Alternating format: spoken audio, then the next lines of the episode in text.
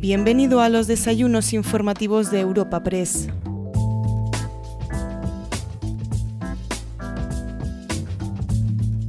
En esta nueva edición de los encuentros informativos de Europa Press te ofrecemos un evento celebrado en el Museo Patio Herreriano de Valladolid que lleva por título El futuro económico y empresarial de Castilla y León. Para esta cita contamos con la presencia de Carlos Fernández Carriedo, consejero de Economía y Hacienda de la Junta de Castilla y León, Lorenzo Amor, vicepresidente de la COE y presidente de ATA, y Santiago Aparicio, presidente de la COE de Castilla y León.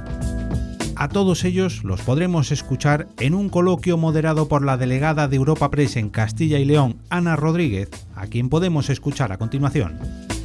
Bueno, pues a todos. Bienvenidos a esta jornada que lleva por título El futuro económico y empresarial de Castilla y León, progreso, innovación y competitividad, que ha sido organizada por Europa Press y que cuenta con la colaboración de Unicaja Banco, a, la, a quien se lo quiero agradecer. En el caso de Castilla y León, Siempre con María José Rivera es muy fácil hablar, así que muchas gracias.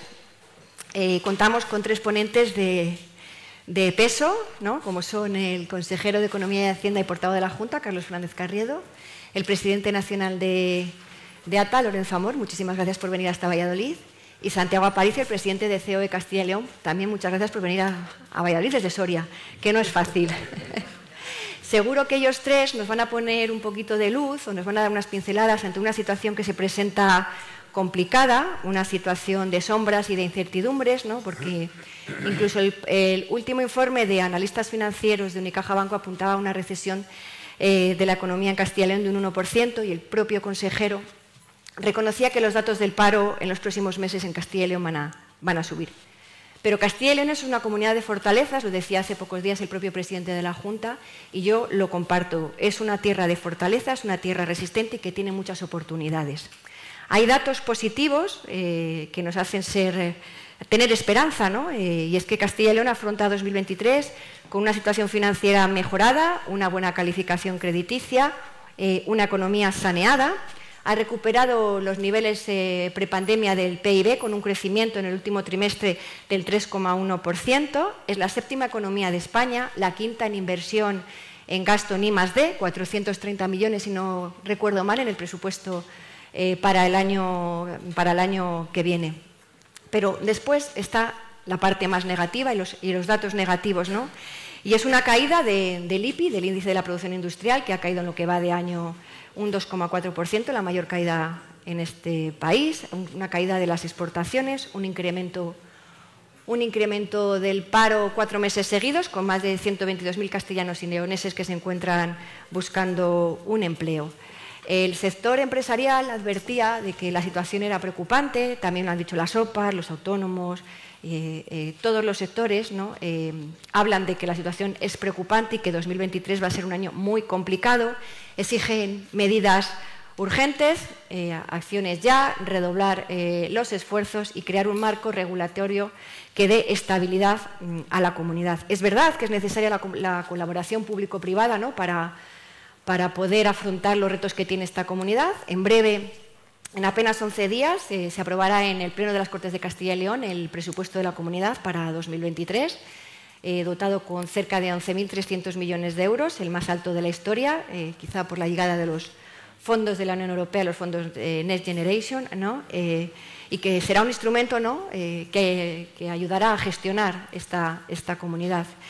Los retos están ahí. Esta es una comunidad que tiene un hándicap y es la despoblación, es el envejecimiento y es la dispersión de la, población, eh, pero las acciones y las medidas hay que, hay que eh, ponerlas en marcha ya. Y a mí sí que me gustaría que ambos, ambos tres ponentes nos den unas pequeñas pinceladas, una percepción de cómo debe ser esa recuperación económica y social de Castilla y León, cómo debemos afrontar el 2023 para salir lo menos mal parado de lo que va a ser una recesión económica generalizada.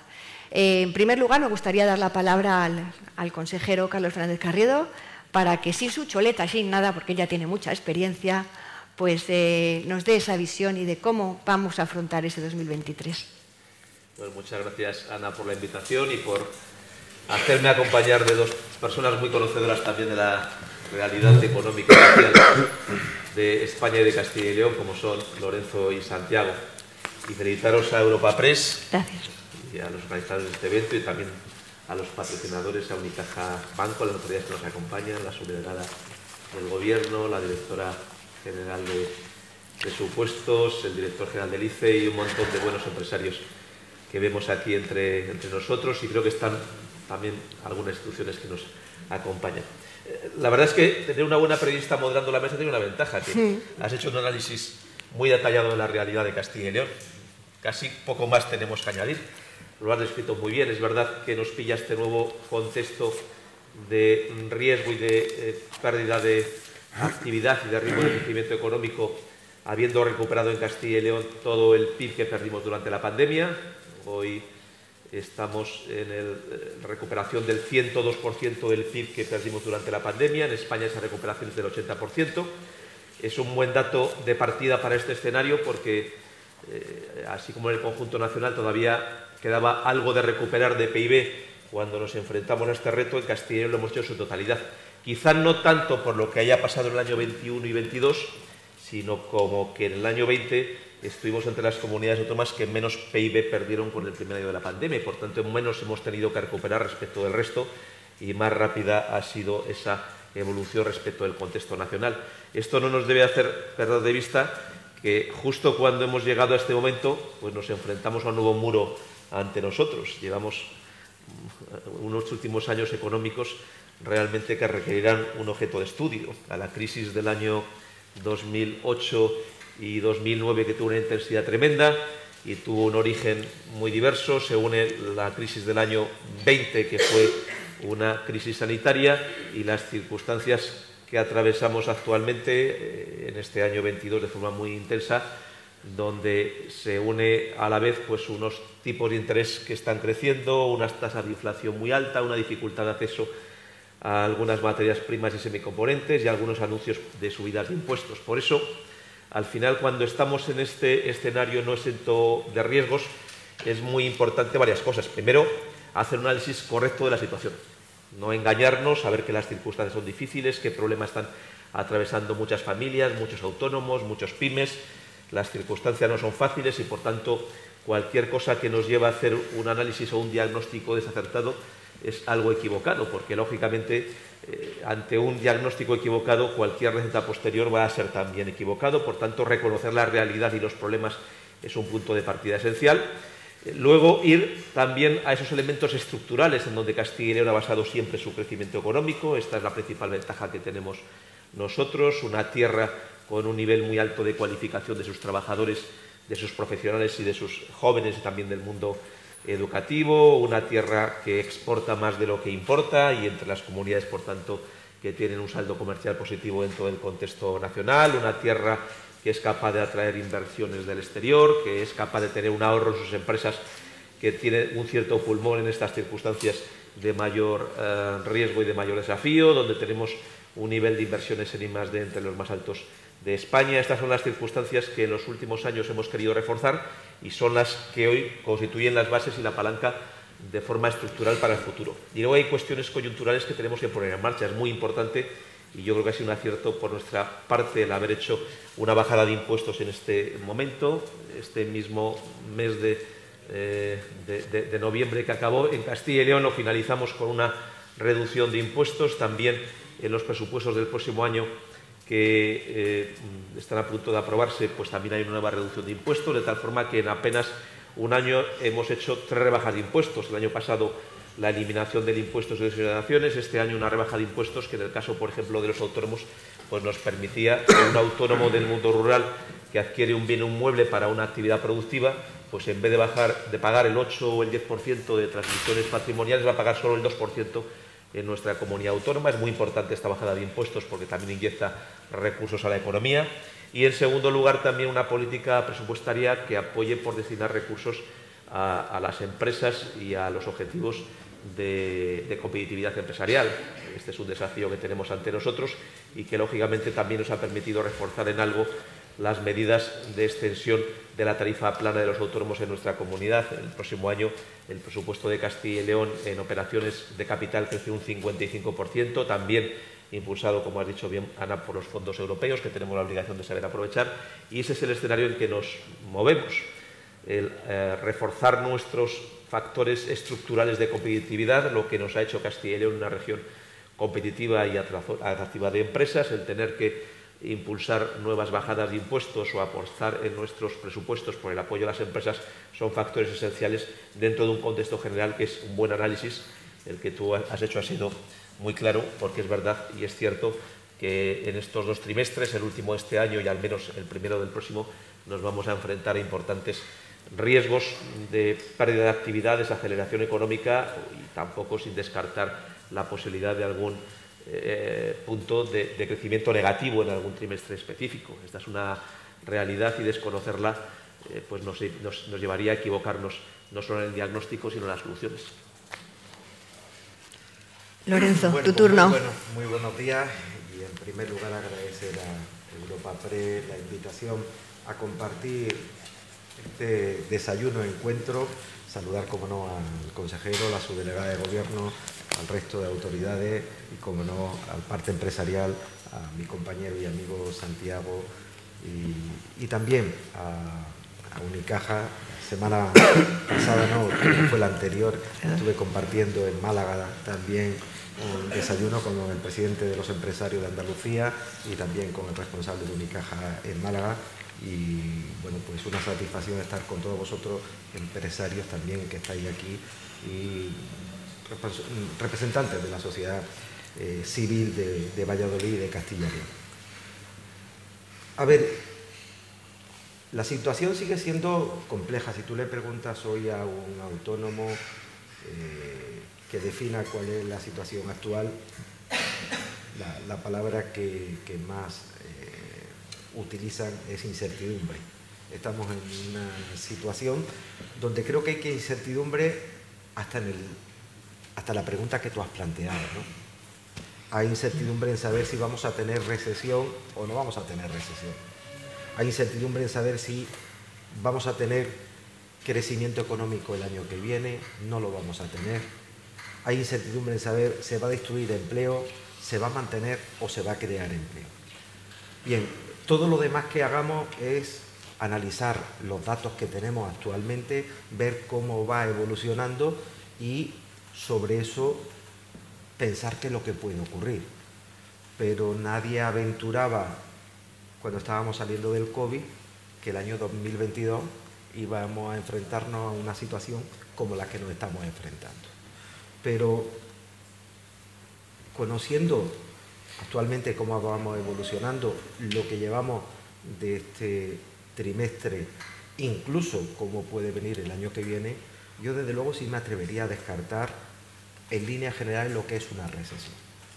Y me atrevería a descartarla desde el punto de vista de que creo que este trimestre se va a crecer y creo que el primer trimestre del año que viene va a haber un crecimiento negativo, pero solo va a ser el primer trimestre del año que viene. Estamos viendo una cosa, hay sectores que están muy complicados, muy complicados.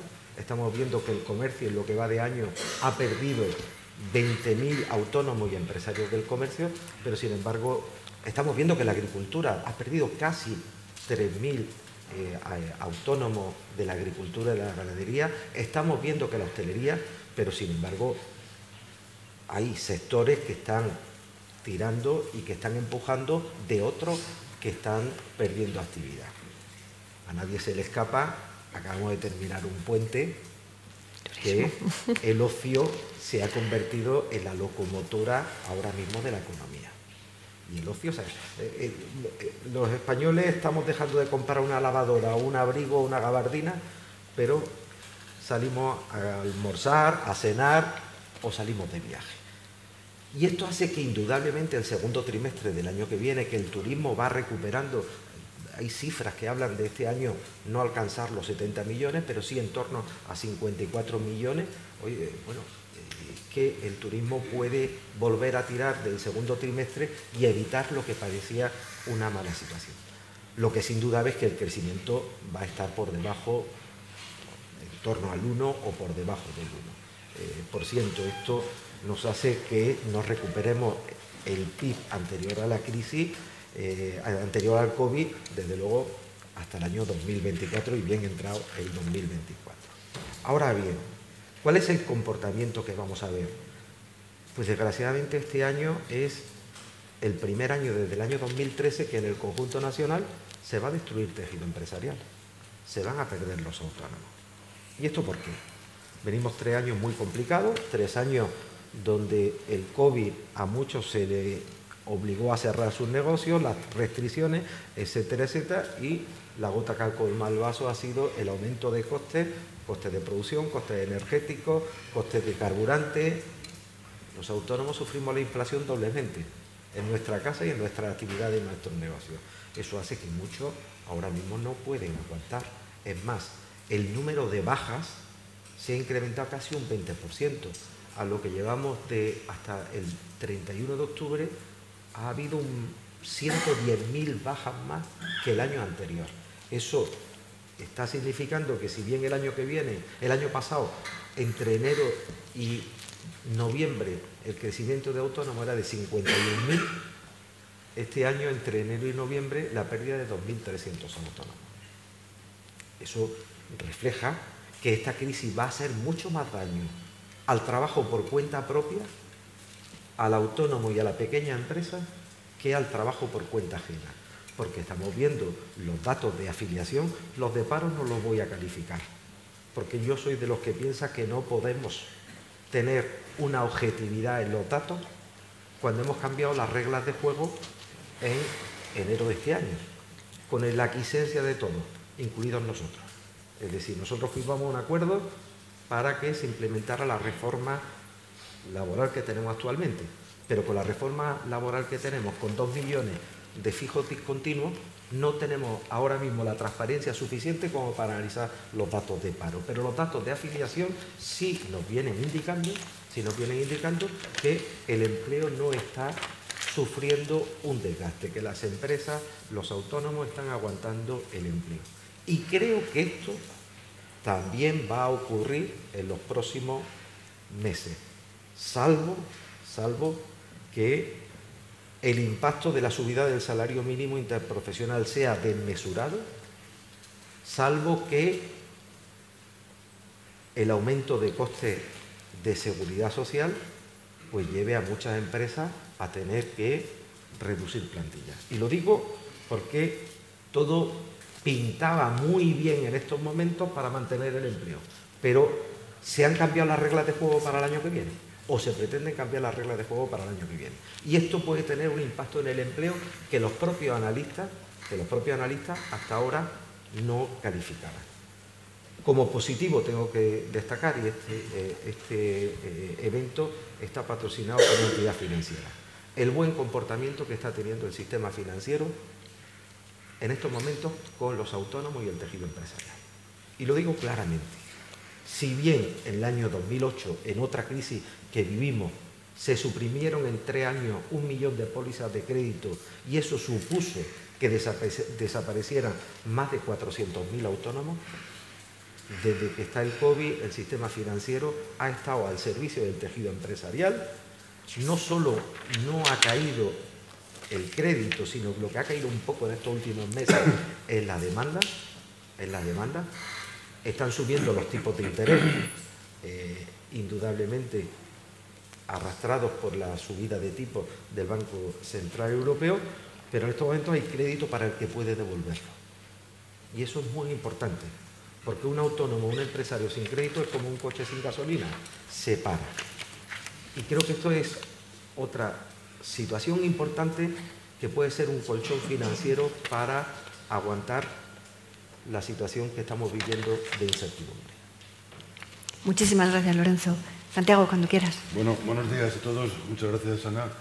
Y gracias también a, Europa Press por invitarme hasta, este desayuno con el consejero y con, Lorenzo Amor, el presidente de ATA. La verdad que yo creo que aquí pues, estoy como un alumno porque se han hecho dos análisis, bueno, el que ha hecho Ana de, entrada con todos los datos macroeconómicos de la comunidad son, son bastante positivos y, bastante acertados todos.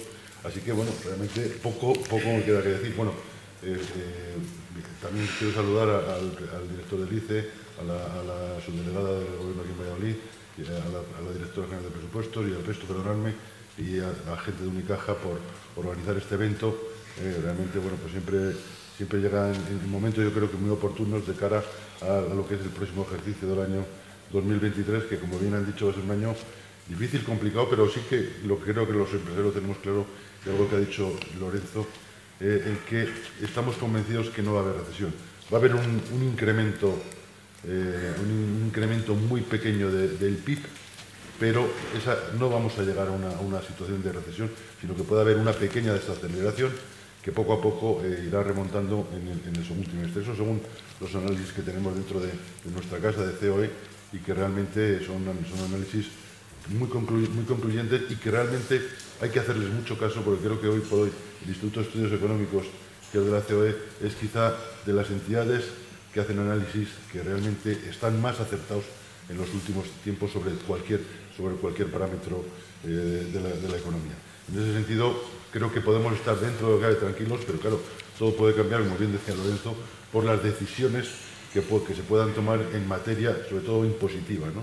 en materia de, en materia de subida de impuestos, en materia, en materia de subida de cotizaciones eh, y luego, por otro lado, también el, que no se, no se recupere y no vaya, bajando, no, no, vaya bajando la inflación, que eso es algo que realmente nos preocupa mucho, más, quizá que otros que otro de los, los, temas impositivos, que hoy por hoy está, había un, un, análisis que ha hecho CEPIME sobre el tema impositivo en el que viene a decir que, bueno, que las empresas españolas, las pymes, los autónomos españoles, somos los que más presión fiscal tenemos.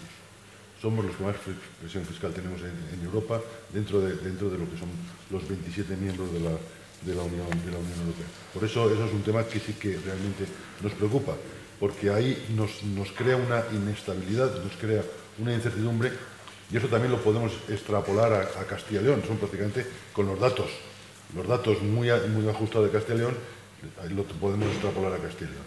En ese, en ese sentido, eh, yo lo comentaba antes ahí en, el, en comentazo, Creo que Castilla y León, que era líder en muchos, en muchos de los parámetros macroeconómicos de este país, en un momento determinado los ha perdido. Y no los ha perdido yo creo que por una mala, eh, una mala eh, dirección política, sino porque realmente hay factores externos que realmente han incidido de una manera muy negativa. Por ejemplo, en, el balance de las exportaciones, que siempre Castilla y León ha sido, ha sido puntero eh, como comunidad autónoma en la cual realmente siempre exportaba mucho más que, importaba, su balanza de pago siempre ha sido, ha sido muy positiva, realmente ahora mismo nos vemos una situación al contrario, que es la única comunidad autónoma que está en esa situación. ¿Por qué? Porque aquí dependemos mucho del, automóvil, del sector del automóvil, el sector del automóvil entre los chips, los componentes y, demás, y demás materiales que se necesitan para, para la, fabricación de, automóviles y luego la propia demanda de automóviles no ha sido lo, que se esperaba en un momento, en un momento como este. ¿no? realmente, eh, bueno, eso ha hecho, ha hecho que esos parámetros pues a nosotros bueno, pues nos, perjudiquen, ¿no? porque realmente una comunidad autónoma que tiene una buena imagen, una buena, una buena imagen en el exterior, con unos parámetros buenísimos siempre en exportación y en, otro, y en otro sentido, que realmente ahora mismo esté en esa situación, pues realmente nos ayuda poco. Por eso creo que sí, ahora es muy importante y sí que en Castilla y León yo creo que lo tenemos de, de, tomar muy en serio, es eh, hay que paliar y hay que luchar contra esa incertidumbre y contra esa inseguridad que tenemos. Y, para eso yo creo que algo que nuestro presidente Antonio Garamendi lo repite siempre, creo que hay que tener seguridad jurídica, estabilidad regulatoria, que Ana, antes lo, comentaba, estabilidad regulatoria y calidad de la norma. Ahora estamos viendo cantidad de normas y cantidad de, legislación que no, se, que no se ha hecho con, el debido, con la debida eh, escrupulosidad que se tenía que haber hecho y está creando bastantes problemas, hay barrelis que estamos creando bastantes problemas que no están eh, atacando el, problema para el que se habían, para el que se habían creado esas leyes, sino que está todo, todo lo contrario. Por eso creo que esos son esos tres, esos tres conceptos creo que hay que tenerlos muy en cuenta y los tenemos, y los tenemos que llevar y aplicar y aplicar a la tabla. Luego ya un poco centrados en Castellón, que bueno, que como creo que es, como el resto de comunidades autónomas, son, eh, es una, una, comunidad en la, en la que también eh, influye mucho la situación eh, donde, estés y lo que realmente tú tengas dentro de tu, de tu propia comunidad autónoma, creo que eso, eso te puede favorecer. Y, estamos en una situación privilegiada. Creo que Castellón tiene una situación privilegiada porque está, geográficamente está situada más o menos en el, centro de, en el centro de España y es que linda con nueve comunidades autónomas. De las 17 linda con nueve comunidades autónomas. Y es algo, algo una situación que envidiable en la cual la tenemos que saber aprovechar, porque por nuestra comunidad pasan para todas esas para el resto de comunidades eh, pasan cantidad, cantidad de cosas y hay cantidad de sinergias que, podemos aprovechar. Y creo que algo que nos falta a los castellanoleoneses es ese, que creo que el resto de comunidades autónomas eh, sí lo tienen, ese es un sentido de pertenencia. No lo tenemos muy arraigado, porque, y, eso, y eso realmente nos hace perder muchas veces mucho valor eh, mucho ímpetu y, mucha, y muchas posibilidades, eh, porque eh, si uno somos, no, tenemos esa, esa, sensibilidad o esa sensación de pertenencia como tienen los gallegos, como tienen los valencianos, como tienen los catalanes, como tienen los andaluces, y aquí muchas veces estamos teniendo unos, unos para la zona de Soria, yo soy el primero, que estamos más pegados hacia Aragón, que a lo mejor hacia Zaragoza hacemos más casos de Aragón, otros hacia, hacia Galicia, como es, como el León y el, Bierzo, otros hacia, hacia Extremadura o hacia Castilla-La Mancha, como es la parte sur de la, de la comunidad autónoma. Y realmente eso nos hace perder muchas, muchas inercias y muchas posibilidades de negocio, porque Castilla y León tiene unos recursos endógenos tremendos, tiene, tiene minerales, eh, tiene, tiene, tiene, madera, tiene, tiene bueno, luego de la explotación eh, micológica eh, la explotación cinegética, que es algo realmente que eso da un valor añadido sobre todo al turismo que genera Castilla y León. Porque Castilla y León tiene más del 50% del patrimonio histórico-artístico que todavía queda gran parte de ello de poner en valor. Ahí lo tenemos que poner en valor ese patrimonio artístico que tenemos porque realmente es, un, es un atractivo para, hacia el resto de España el que vengan aquí, pero también tenemos, tenemos biodiversidad, tenemos, tenemos, tenemos naturaleza, tenemos no sé cuántos parques naturales en Castilla y León que son realmente la, envidia de, muchas otras comunidades autónomas. Y eso creo que tenemos de saber aprovecharlo, debemos de saber de encauzar y concienciarnos todos que, estamos que somos la comunidad autónoma de Castilla y León y que tenemos que trabajar por la comunidad autónoma de Castilla y León y, volcarnos con, con, con, Castilla y León. Creo que es algo muy importante que muchas veces no lo hacemos y que realmente lo echamos en falta. Y, yo creo que tenemos que ser un poco autocríticos en ese, sentido. Tenemos que hacer un poco de crítica porque realmente muchas veces nos, nos, nos hace más daño que, bien el, actuar de la manera, cada uno, cada uno por, por nuestro lado, sin aunar, sin aunar esfuerzos. Y en ese sentido yo creo que eso nos puede, si, si cambiamos ese chip y, y, nos creemos realmente y creemos en nuestra región, creo que podremos, que podremos hacer, hacer mucho más de lo que hemos hecho hasta ahora. Comparto totalmente contigo, Santiago, esa percepción de que cada provincia se mira hacia, se mira a su ombligo y no es capaz de, mirar más allá. Creo que eso puede ser un problema. Eh, lo hemos visto hace apenas unos días con, eh, las, agencias nacionales, diferentes provincias optando por una y, por otra. Hablabais de, la, las caídas de las, exportaciones, que es lo que a la economía de Castilla y León salvó en la crisis de, 2008 y de 2009. Hay una estrategia de internacionalización. Gracias, Alicia, por, venir. ¿eh? Muchas gracias. Eh, eh, hay una estrategia de internacionalización que tiene como objetivo eh, lograr 8.000 empresas de Castilla y León eh, con un alto nivel de, capacidad de, exportación. ¿Cómo se puede conseguir eso en un momento en el que afortunadamente habéis de que no va a haber una recesión económica, pero sí una, caída de la economía, pero no vamos a entrar en recesión? ¿Cómo se puede volver a impulsar esa exportación de las, de las empresas de Castilla y León, que fue lo que salvó eh, a la comunidad en la crisis del 2008? Pues efectivamente las empresas de Castilla y León se han dado cuenta ya hace mucho que su mercado es un mercado mundial, especialmente desde que nos incorporamos a la Unión Europea. Quizá el hecho de ser una comunidad que está muy industrializada, pero que tiene una población más limitada, somos conscientes de que nuestro mercado no es un mercado interior. Por tanto, tenemos que vender al exterior si queremos seguir creciendo económicamente. Para seguir vendiendo fuera hay que ser competitivos y por tanto este es el esfuerzo que se ha hecho y ese es el sentido del acuerdo marco de competitividad que acordamos con COE y los dos sindicatos mayoritarios en Castilla y León, OCT y Comisiones Obreras, precisamente en ese sentido de mejorar la competitividad que pasa necesariamente por innovación, por acceso al crédito, por poner de infraestructuras en buenas condiciones en nuestra comunidad. Es verdad que ahora tenemos una dificultad añadida, que nuestro mercado tradicional de exportaciones está pasando problemas.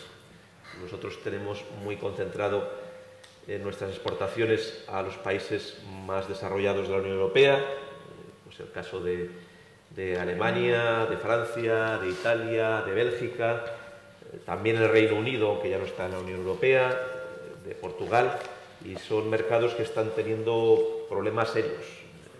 Alemania está, pues, francamente, en una situación de crecimiento económico al borde de la recesión y esto hace seguramente que su capacidad de consumo disminuya y esto unido a la situación del Brexit y a la dificultad de exportar a nuevos mercados que se habían abierto por la guerra comercial entre Estados Unidos y China, nos va a obligar a abrir nuevos mercados de exportación. Eh, hay mercados en donde tenemos todavía hoy nuestra comunidad de escasa presencia, que son mercados emergentes para nosotros, pero son mercados imprescindibles si queremos seguir exportando en el futuro.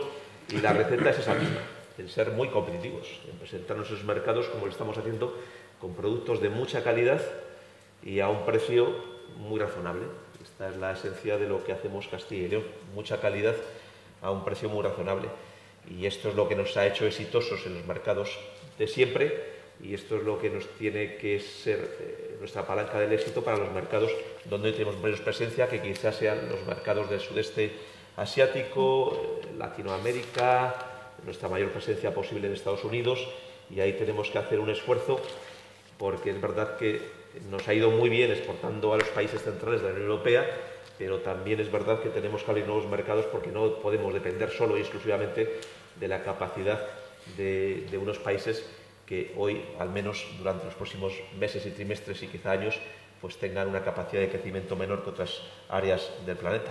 ¿Esos mercados emergentes, ya se, puede decir, se sabe cuáles son? Sí. Pues bueno, cuando se planteó, por ejemplo, aquella guerra comercial entre Estados Unidos y China, que fue a la vez que el Brexit prácticamente, pues vimos que nuestra capacidad de exportar vinos, por ejemplo, al Reino Unido, pues había bajado como consecuencia de los aranceles, como consecuencia de la guerra comercial nuestra capacidad de exportar vinos a Estados Unidos también, y sin embargo estábamos viendo que había mercados que valoraban muy bien nuestros productos y teníamos una menor presencia, el caso de México, el caso de Suiza también, eh, quizá en el tema del vino es más complejo, pero todo el sudeste asiático pues es un mercado de mucha capacidad de compra. No podemos olvidar que el 70% de la población mundial hoy en día vive en Asia.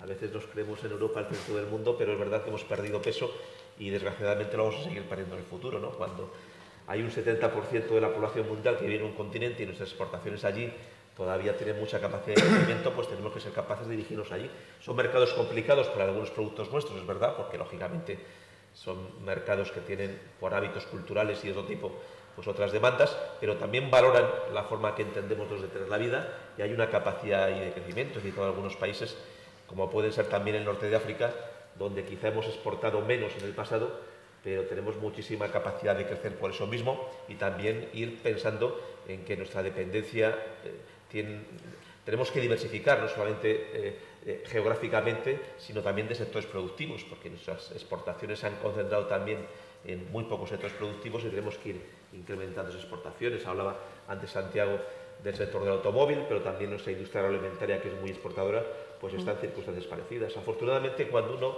empieza a hablar con algunas empresas de Castilla y León, ya muchas nos dicen, es que yo exporto a más de 100 países del mundo. Este es el camino. Cuando hay empresas de nuestra comunidad que no exportan solo a 20, 30 países, sino que muchas de ellas eh, tienen una posición central en el mercado mundial que te ayuda a exportar a 100 países. Cuando tú exportas a 100 países, disminuyes tus riesgos, porque aunque haya un porcentaje de esos países que tengan problemas, tú sigues exportando a otros donde tienes capacidad de eh, quería preguntar a Lorenzo y a, Santiago. Lorenzo has dicho que se ha perdido tejido, se ha perdido tejido industrial, eh, que son cientos los trabajadores autónomos que, tienen que echar el, y cerrar la verja de sus negocios. Detrás, principalmente detrás de los trabajadores autónomos, siempre, bueno, cualquier, ahora hay familias, ¿no? familias enteras que ven cómo, cómo sus proyectos de vida se vienen abajo. Eh, no sé eh, eh, cuál sería la solución, ¿no? ¿Cuál es la solución para que, porque una vez lo, vemos, una vez que se, cierra un negocio es muy complicado volver a verlo, no sea que sea una, una, mediana gran empresa y Castilla y León, el 90% de las, de las, empresas de Castilla y León son pymes. una comunidad que necesita mm, diversificar sus empresas, hacerlas más grandes, más competitivas. No sé cómo se puede conseguir eso en una comunidad con 92.000 kilómetros eh, cuadrados, con el hándicap de la despoblación, de la dispersión, del envejecimiento. Tenemos una educación excelente, pero no somos capaces de retener nuestro talento del que hablaba el consejero. ¿Cómo podemos eh, coger todo eso, meterlo en una bolsa y con una varita mágica y, crear empresas en Castilla y León que sean grandes, que sean potentes, que no, echen el cierre y que, den eh, proyectos de vida a las familias? Bueno, en primer lugar también hay que ser objetivo, ¿no? Es decir, y ser objetivo es analizar que lo que ha ocurrido este año no deja de ser una criba que no se ha venido produciendo en los últimos tres años. A todos nos sorprendió que en la época de pandemia prácticamente no hubiera destrucción del tejido empresarial, pero todos habla, oíamos hablar de autónomos zombies o empresas zombies. ¿A qué me estoy refiriendo? Bueno, las ayudas por cese de actividad, las líneas de crédito ICO, la moratoria concursal, todo eso ha ido sosteniendo mucho tejido empresarial que en otras circunstancias normales hubieran cerrado. Porque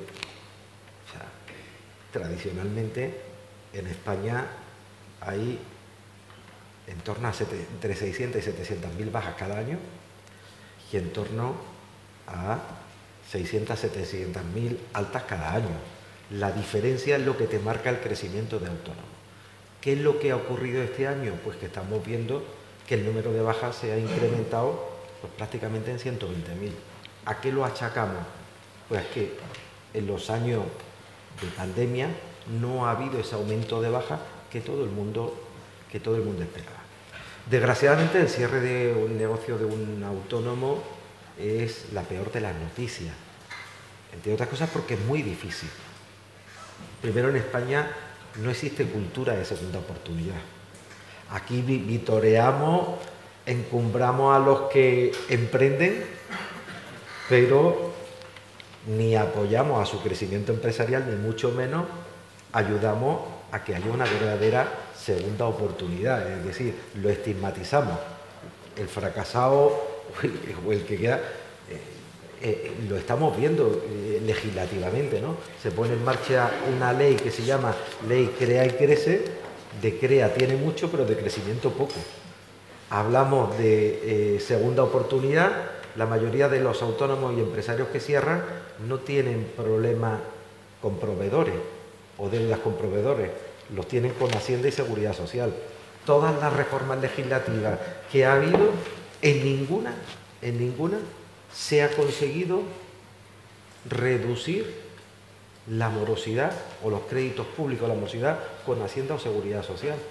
Yo no estoy diciendo que se perdone la deuda, pero una deuda con Seguridad Social al cabo de tres años prácticamente se duplica entre intereses y recargo pues ha perdido una oportunidad para que un señor que tiene una deuda con seguridad social pague lo que es el principal. Si reemprende, pero se le olvide los intereses y los recargos. Cuando tiene un problema como lo que estamos viendo, que están teniendo muchos autónomos. Fijaros una cosa, una anomalía en pleno siglo XXI, que espero que se corrija en el año 2023. Hay muchos autónomos de los que han cerrado con deuda de seguridad social que no superan 6.000 euros. Muchos de ellos porque se les obligó a cerrar sus negocios. Esos autónomos que están ahora en una edad cercana a la jubilación, 66 años aproximadamente, esas deudas de seguridad social que tienen, que son de 6.000, 7.000, 5.000 euros, cuando vayan a cobrar la pensión, no van a poder cobrar la pensión, mientras no eliminen esa deuda de 6.000 euros. Como ustedes comprenderán, esa persona con 66 años no le va a prestar nadie. No hay ningún banco, nadie que le preste, más con deudas con seguridad social. Bueno, pues todavía la seguridad social, en pleno siglo XXI, el gobierno de España no va a permitir que ese autónomo cobre su pensión, porque tiene deudas contraídas. Cuando lo lógico, cuando lo lógico sería que de la pensión que le corresponde, el 50% fuera amortizar deuda, y el otro 50% llegar a su cuenta bancaria. Pues eso ocurre en nuestra España progresista del siglo XXI y va a seguir ocurriendo en el año 2023. Muchos autónomos con derecho, con edad legal de jubilación y derecho a cobrar la, pensión, no la van a poder cobrar porque tienen deudas pequeñas, la inmensa mayoría, contraídas con seguridad social. Y seguridad social se niega a compensar la parte de pensión con la amortización de deudas. Pues en esa situación que estoy contando en la que se encuentra un autónomo, un empresario, cuando se ve abocado a cerrar su negocio. No tenemos segunda oportunidad, no tenemos, eh, se le deja prácticamente una cuneta, la sociedad lo estigmatiza y en lugar de ayudar a que pueda reemprender, en lugar de ayudar a que pueda reemprender, pues muy al contrario, no se le permite, por ejemplo, cobrar una prestación una prestación pública. Santiago. Bueno, la, verdad que ahora mismo no recuerdo exactamente cuál era, la pregunta. No, pues te, lo, te, la, repito, ¿no? hablábamos de los autónomos, de, los que, de los que cierran en una comunidad donde más del 90% del tejido, del tejido empresarial son, son pymes, una comunidad donde se está apostando ¿no? por corregir desequilibrios territoriales entre las provincias más eh, industrializadas y las menos industrializadas. ¿Cómo se puede hacer eso ¿no? cuando tenemos el hándicap de una población dispersa, una comunidad más extensa, envejecida? Tenemos muy buenos servicios eh, sociales, pero eh, hablaba el consejero del talento, pero es que ese talento se nos va. Ahí tenemos a los dos astronautas leoneses. Bueno, la verdad que, es, un tema muy complejo, ¿no? Y aquí quizás sean unos hándicaps negativos la despoblación, eh, fundamentalmente la dispersión, el envejecimiento, todo, todo metido en la misma costelera hace un cóctel explosivo, ¿no? Que realmente es muy difícil, es muy difícil de paliar. Yo creo que aquí tendríamos que ir a una colaboración público-privada, sí o sí es fundamental. Es fundamental que las empresas y las administraciones vayan de la mano. Para también para retener ese talento es muy importante el que eh, el mundo empresarial siga eh, aliándose con las, con las universidades es clave para, la formación de, las personas, pero sobre todo para ahí eh, ver el talento que realmente tenemos. Eso, eso, es clave. Y, eso, y, y esa alianza con las universidades, que realmente yo creo que es al 50% la culpa de, tanto de, como de los, docentes como por parte del mundo empresarial, tenemos la culpa de que muchas veces no llegamos a un entendimiento porque son muy, muy cuidadosos y muy escrupulosos los, los universitarios, los profesores universitarios, los investigadores universitarios con lo suyo y muchas veces se podía sacar de ahí cantidad de, de, temas positivos, sobre todo innovadores, eh, que realmente nos ayuden a, ser mucho más competitivos, eh, que, nos ayuden en, a, invertir al resto, que nos, al resto de, empresarios en, la comunidad que, ver eh, las posibilidades que tenemos de, inversión, incluso las posibilidades que tenemos, que tenemos de exportación, porque realmente la exportación no es fácil, la exportación es muy, muy complicada y realmente no es poner un, un artículo mío, ponerlo en, en, Francia o ponerlo en Estados Unidos o ponerlo Latinoamérica o en el sudeste asiático, sino hay que analizar profundamente, eh, primero, cuál es tu artículo y tu artículo dónde realmente puede encajar, eh, por, por, por, pues porque por, la forma de ser, por el talante, por el talante de, a dónde va destinado y, ese, ese, pueblo cómo es, cómo piensa, si, si, puede aceptar o le puede venir bien ese, producto. Eh, es, importante, es importante ganar tamaño, tú lo has dicho antes, eso es fundamental. Si no ganamos tamaños no vamos a ser competitivos. Y es uno de los temas que aquí en Castilla y León lo hemos planteado, yo creo, y el consejero lo sabe, se ha planteado desde siempre. Pero también chocamos contra ese, con, el hándicap que teníamos antes con las universidades, de que muchas veces son tan escrupulosos que no quieren sacar sus investigaciones, que pueden nada más dar unos buenos royalties a, él le, pueden dar, pero también, también al, país, y realmente hay cantidad de estudios válidos que, están ahí. Pues en este sentido con los empresas pasa, lo mismo, ¿no? que al final, al final tú, tú vas, a, vas a, hacer algo y realmente lo tienes bien, lo tienes bien hilvanado, tienes buena, buena, buena idea, la, tienes muy desarrollada, pero no sabes cómo ejecutarla.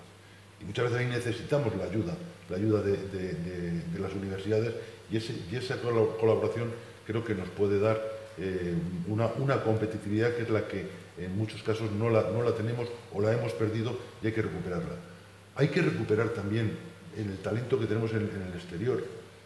Hay que recuperar, eh, yo creo, que a muchos de los empresarios que en su día salieron de, esta comunidad autónoma eh, y, tuvieron, y tuvieron que emigrar porque realmente en la comunidad autónoma no tenían la capacidad para, desarrollarse. Y ahí hay, hay muchísimo talento.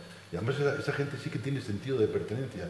Y esa gente añora lo que, de, donde, de donde, donde partió eh, para, para, su, nuevo destino y están dispuestos a, invertir aquí en, en, Castellón. Realmente nosotros, yo lo digo porque desde, Soria, desde, la, patronal soriana, hemos, hemos, tenemos un, bueno, un equipo, un equipo que, que, está captando talento y está captando talento en, en, toda, en todo el mundo y realmente tenemos mucha, mucha, mucha gente ya captada, investigadores de todo tipo, eh, médicos, directivos de, empresas, empresarios, y realmente no es para recuperarlos muchos y traerlos para acá, pero sí que ese talento te puede ayudar, ayudar en muchas, en muchas otras cosas para conseguir ese objetivo final. Realmente nosotros lo hemos experimentado en algunos, en algunos temas y realmente creo que eso, eso, eso, es, eso es fundamental. Y es bueno, yo creo que no, no va a haber solo en Soria eh, eh, empresarios que hayan emigrado en su momento, que, tenemos muchos y muy importantes, ¿no? Pero yo creo que el resto de, provincias de Castilla y León tienen que tener también esa, ese, por así decirlo, ese grupo de personas que en su día salieron de y que han hecho y que han hecho eh, sus, ya han creado sus empresas y y han trabajado en el, exterior, en, el exterior de España, fundamentalmente en Latinoamérica eh, o, en países europeos, donde han desarrollado su actividad, han desarrollado sus empresas y realmente ahora mismo son, muchos de ellos son referencias. Hay que aprovechar esas referencias porque solo con a lo mejor con el nombre de, la empresa o del grupo o del grupo o del grupo empresarial que es realmente eso solo con eso que viene y que está aquí y que está potenciado que está ayudándonos solo con eso te puede solucionar en algunos, en algunos casos más, más, más, más problemas de los que, de los que creemos. ¿no? Realmente, y en ese sentido, es que además están dispuestos, están dispuestos. Sobre todo los que en su día tuvieron que emigrar con, con, dificultades que tuvieron, esa gente, esa gente está dispuesta. Porque el tema de, de, la, de la despoblación y el tema del envejecimiento es complicado que lo podamos solucionar eh, yo solo conozco un caso en todo, en todo el, mundo que, ha revertido la despoblación, que es el caso de las Highlands. No hay, no hay, otro, no hay otro tema en 50 años. solo, conozco ese tema. Por eso, muchas veces cuando hablamos, hablamos, hablamos sin, sin, con el conocimiento suficiente como para poder, eh, para, como poder poderlo adaptar para poder solucionar esos, problemas. ¿no? Eh, la, dispersión va a ser complicadísima, porque con, con, la, con la comunidad autónoma que tenemos es muy, es muy, muy complicado de, atajar, pero sí que el, tema de, de, la, de, la, pérdida de población, eso con medidas muy reales, muy concretas y sabiendo lo que cada provincia aquí en Castellón necesita, pues realmente sí que se puede, sí que se puede actuar, porque, porque la fiscalidad diferenciada, como fiscalidad diferenciada, no la podemos aplicar a toda Castilla Yo creo que ahí, Carlos, lo conoces fundamentalmente. Y no, depende de nosotros, eso depende de la, propia Comisión Europea, que es la que realmente dice, oiga, eh, esta, estas provincias, nuestra comunidad autónoma, tiene derecho a una fiscalía diferenciada. ¿Por qué? Porque realmente, realmente eh, la, la, despoblación que tienen está, está por debajo de 12,5 habitantes por kilómetro cuadrado. Pero eso solo lo dice la Comisión Europea y solo te puede aplicar esa, esa fiscalía diferenciada si cumples con esos parámetros no si cumples con todo. No podemos aplicarla a todo. Yo creo que ahí tenemos que ser consecuentes y decir claramente que no se puede aplicar. En, otros casos, que hay pérdida de población continuada de más de un 10% eh, durante los 10 últimos años, pues se pueden aplicar otra serie de normas. Y esa serie de normas son buenas porque se pueden luego aplicar al resto que no tienen esas posibilidades porque la, Unión la Comisión Europea no las dice como tal. Entonces creo que hay por delante un trabajo enorme de hacer para poder dar solución a todos, a todos estos temas y no son fáciles. Y aquí lo que sí que debemos de hacer y debemos concienciarnos que tienen que ser proyectos de futuro, de largo recorrido. No podemos hacer algo de aquí a tres años o de aquí a dos años. Yo creo que hay que empezar a sentar las bases para que todos estos problemas que tenemos, que son, son muy grandes, muy preocupantes, los podamos resolver, pero con unos proyectos a muy largo plazo. Porque si no, realmente yo creo que vamos a estar eh, cayendo, uno, eh, cayendo uno sobre otro y al final no nos van a solucionar, a solucionar los temas. Eh, hablaba, Santiago de recuperar el talento. ¿Podemos recuperar a José Vicente de los Mozos? ¿Podemos? Recuperar a José Vicente de los Mozos, ¿no? Nos lo podemos traer para Castilla y León, que siempre ha sido un gran valedor de esta comunidad. Consejero, los casi 400 millones del Plan Habitat puede ser un, eh, a lo que hablaba ahora eh, Santiago, ¿no? un, impulso a ese objetivo de crear empresas en el medio rural y de 25.000 empresas, mejorar la calidad de vida de los, de los ciudadanos. ¿Puede ser eso un camino a seguir con proyectos de futuro para crear empresas? ¿De los fondos europeos dices? Sí, sí. Pues son una oportunidad, claro, y tenemos la obligación de poderlos aprovechar. Es verdad que la Unión Europea ha visto que una de las salidas a la crisis de la pandemia, lógicamente, era un escenario de inversiones, que era invertir en futuro, no solamente incentivar la economía, sino hacer una transformación económica. Es verdad que Europa en ese contexto mundial se había quedado algo atrasada. A veces nos hemos ensimismado los europeos en otros mismos creyendo que éramos los mejores y los demás tenían que aprender de nosotros. Y es verdad que nosotros también tenemos mucho que aprender de los demás. Y en términos de competitividad, nosotros que hemos garantizado un buen estado del bienestar, pero es verdad que nos habíamos quedado atrás en muchos temas de competitividad y sobre todo en los aspectos relacionados con la digitalización y con la economía circular. En los temas de digitalización y economía circular y en otro tipo de producciones, al final nos hemos visto con la pandemia que muchos de los productos a quienes dábamos ni siquiera se producían en Europa. Eh, lo encontrábamos normal que que comprarlos, que tuviéramos que comprarlos fuera. Eh, las mascarillas han venido de fuera, el paracetamol no se producía en la Unión Europea, ha habido que traerlo de fuera y ahora lo estamos viendo también con los chips, donde parece que dependemos de terceros países para que nos suministren a nosotros nuestra capacidad de crecimiento económico. ¿no? Por tanto, es una oportunidad para nosotros. También parece que ese tipo de ayudas eh, encajan muy bien en las necesidades de nuestra comunidad autónoma, porque justo vienen a tocar sectores productivos que son claves en nuestra economía. Una de las ventajas que tenemos en Castilla y León, que no lo hemos citado hasta ahora, es la diversificación de la economía. Nosotros no tenemos una economía basada en un monocultivo, en un único sector productivo, mm. tenemos una economía muy diversificada basada en muchos sectores productivos con capacidad de crecimiento y capacidad de modernización. Por eso cuando estos fondos de la Unión Europea se fijan en una serie de sectores productivos, tenemos la suerte de que esos sectores están aquí en Castilla y León.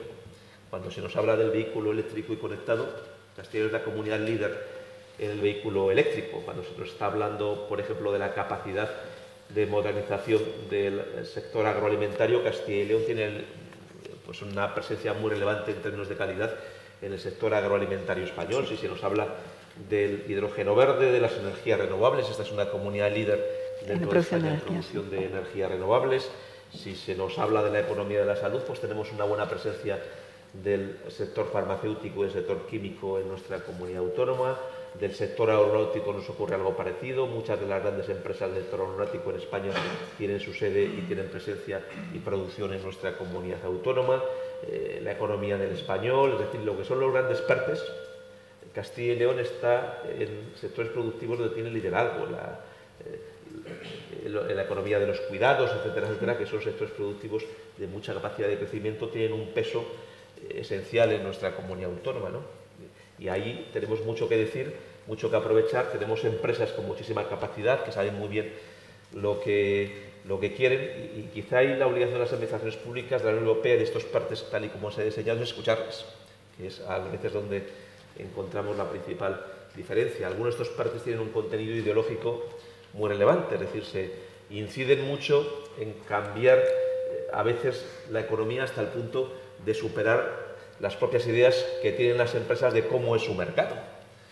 Eh, nadie conoce mejor su mercado y su sector que las propias empresas que operan en él y empeñarse a veces en orientar a las empresas en una dirección cuando no es la dirección en la que quieren avanzar las empresas es una actuación equivocada. Lo que tendríamos que hacer es apoyar a las empresas en los planes de modernización que tienen las empresas, no insistir en obligar a las empresas a hacer aquello en lo que no creen. ¿no? por tanto, yo creo que mm, estos fondos pasan necesariamente por nuestra capacidad de poder escuchar a las empresas y de poder ayudarles en aquellos en lo que nos piden, no en aquello en lo que no nos piden. Castilla y León puede aprovechar muy bien estos fondos, pero tenemos que eh, potenciar toda esta tarea de escuchar a los sectores productivos y escuchar a las empresas en dónde está el camino, dónde está la dirección y apoyar ese camino y esa dirección. En estos momentos de incertidumbre, eh, está aquí el presidente de los empresarios de Castilla y León, está el consejero de Economía y Hacienda. Es más necesaria que nunca la paz social, ese diálogo social que siempre ha caracterizado a esta comunidad y que, bueno, que parece que atraviesa ciertos momentos, no, no, no, no de incertidumbre, pero bueno, eh, parece que hay desencuentros en esa paz social, en ese diálogo social. Pues el diálogo social siempre ha sido señal de identidad en Castilla y León y el diálogo es el más necesario todavía cuando hay una situación de crisis y de problemas. Lo hemos vivido en el pasado cuando ha habido crisis económicas. Eh, es más difícil el diálogo social cuando hay crisis, pero es más necesario todavía. Por eso tenemos que hacer todo el esfuerzo que esté en nuestra mano por intentar llegar a acuerdos, por mantenerlo en esa dirección. Vamos, algunos acuerdos hemos llegado recientemente, otros tenemos la obligación de desarrollarlo en el ámbito que yo conozco más directamente porque es de mi consejería, todo lo que tiene que ver con la competitividad empresarial. Tenemos que ir muy de la mano de los sectores productivos porque ellos saben más que nadie y tenemos muy claro que los representantes de los sectores productivos en Castilla y León pues es COE y en este caso ATA, que también está integrada en la propia COE. Santiago, como parte de ese diálogo social. Bueno, la, la verdad que no son los mejores momentos actualmente para el diálogo social cuando deberían de ser. Deberían de ser, porque ahora mismo todos los problemas importantes se han, solucionado o se solucionan, se está, está, viendo a nivel de España con el diálogo, el diálogo social. Cuando nosotros éramos el diálogo social más avanzado de toda, de toda España y de, toda la, Unión Europea, porque el consejero nos acompañó a, aquella visita en, Suiza, pues realmente nos alabaron el modelo que teníamos y nos dijeron que siguiéramos adelante porque era el modelo, el modelo a imitar por todos y realmente pues, creo que se ha hecho una, buena labor. De hecho, cuando empezó el tema de la pandemia, realmente fue, fue fantástica los acuerdos a los, que, se llegaron, que se solucionaron cantidad de problemas para los castellanos leoneses en esos acuerdos que hubo. Y también era muy importante porque eh, la competitividad es uno de los temas que más se trataron y que más beneficiaron a, a las empresas con las medidas que tomaron en materia de competitividad. Por eso creo que, y no entendemos el por qué ahora mismo a un modelo que es único, que todo es mejorable, desde luego, que no es, no es, no es, palabra, no es palabra de Dios, pero, pero al final todo, todo es mejorable, pero que estamos y que está alabado por todo el mundo y reconocido por todo el mundo y sobre todo por las instituciones eh, a, nivel, a nivel mundial como es la OIT, que al final estemos en, en entredicho y que estemos en una situación ahora mismo en la que estamos, porque hay alguien que no lo entiende, o hay partidos que realmente no lo entienden, o lo quieren entender de una manera muy partidista para, para ellos mismos. Eh, realmente creo que, eso es lo que nos ha pasado en esta última legislatura.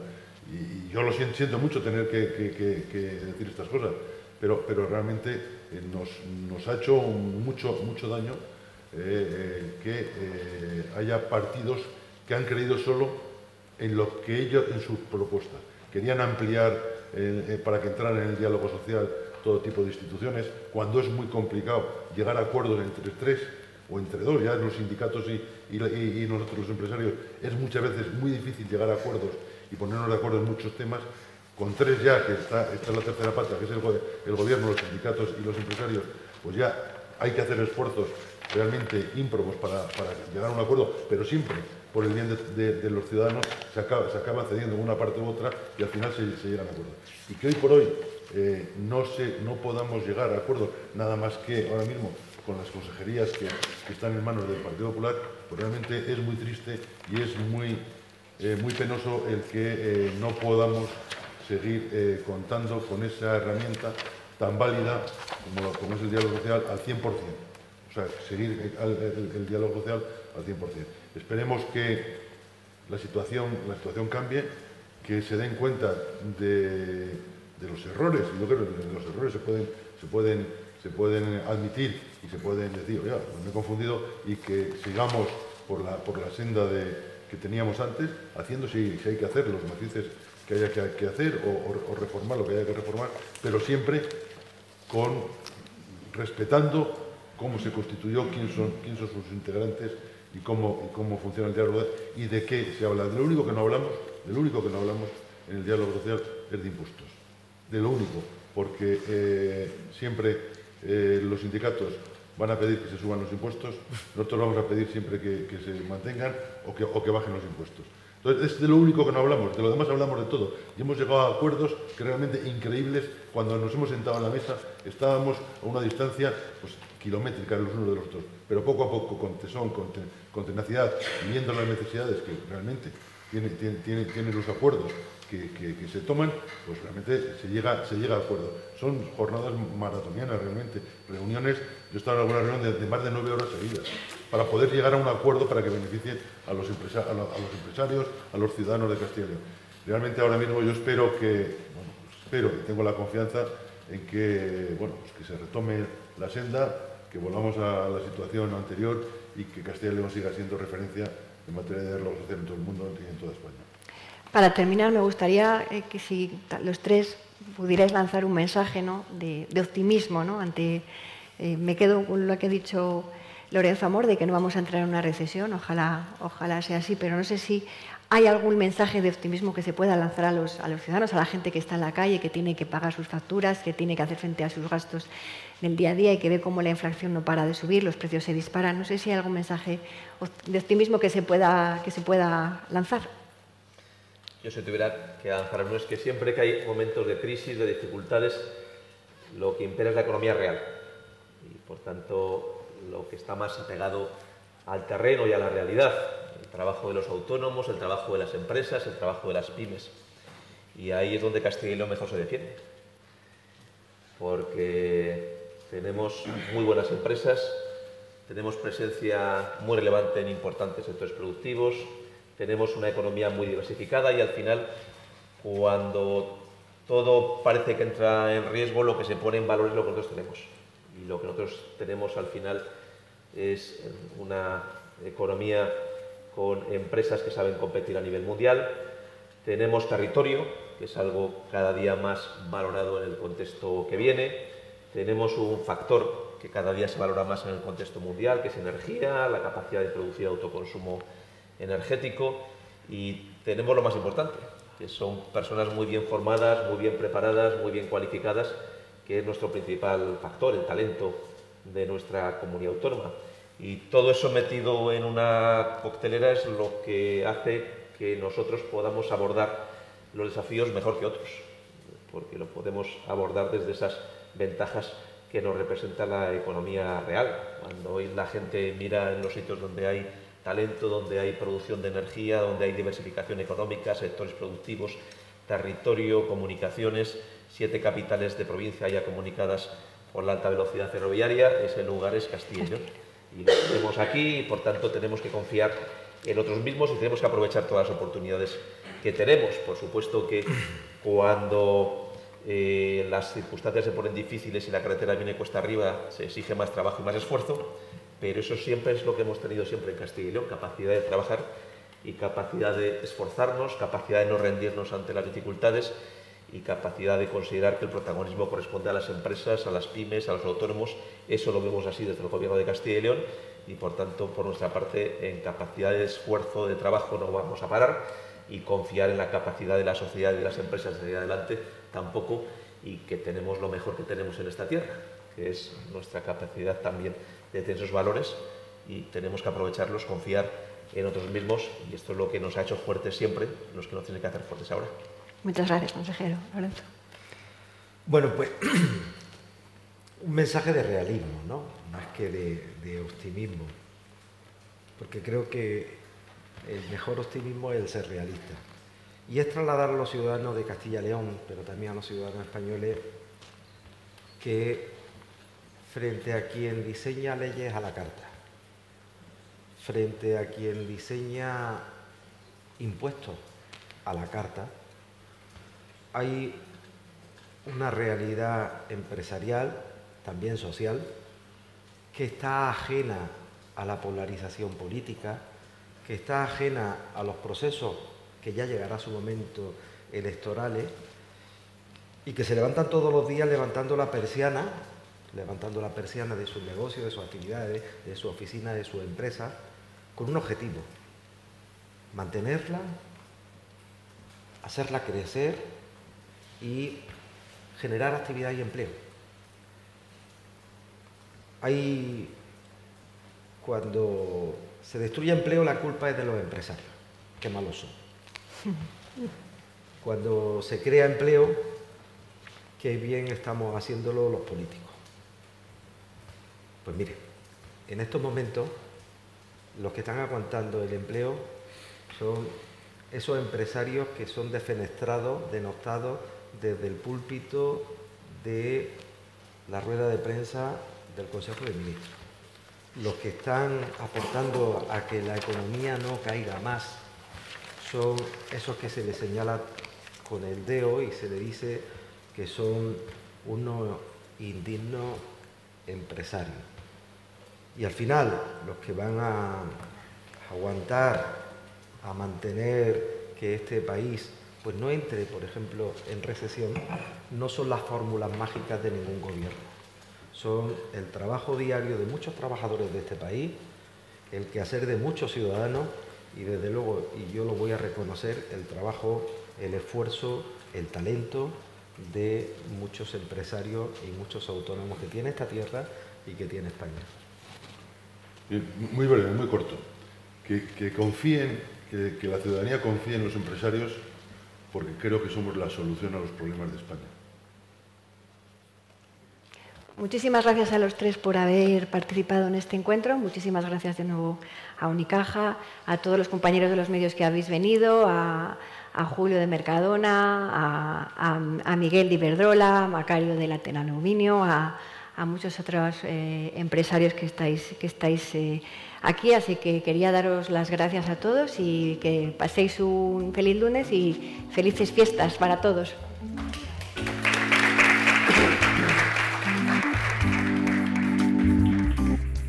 Despedimos esta entrega de los desayunos informativos de Europa Press invitando a todos nuestros oyentes a descubrir el resto de episodios de este programa, así como los distintos podcasts de nuestra red a través de europapress.es barra podcast.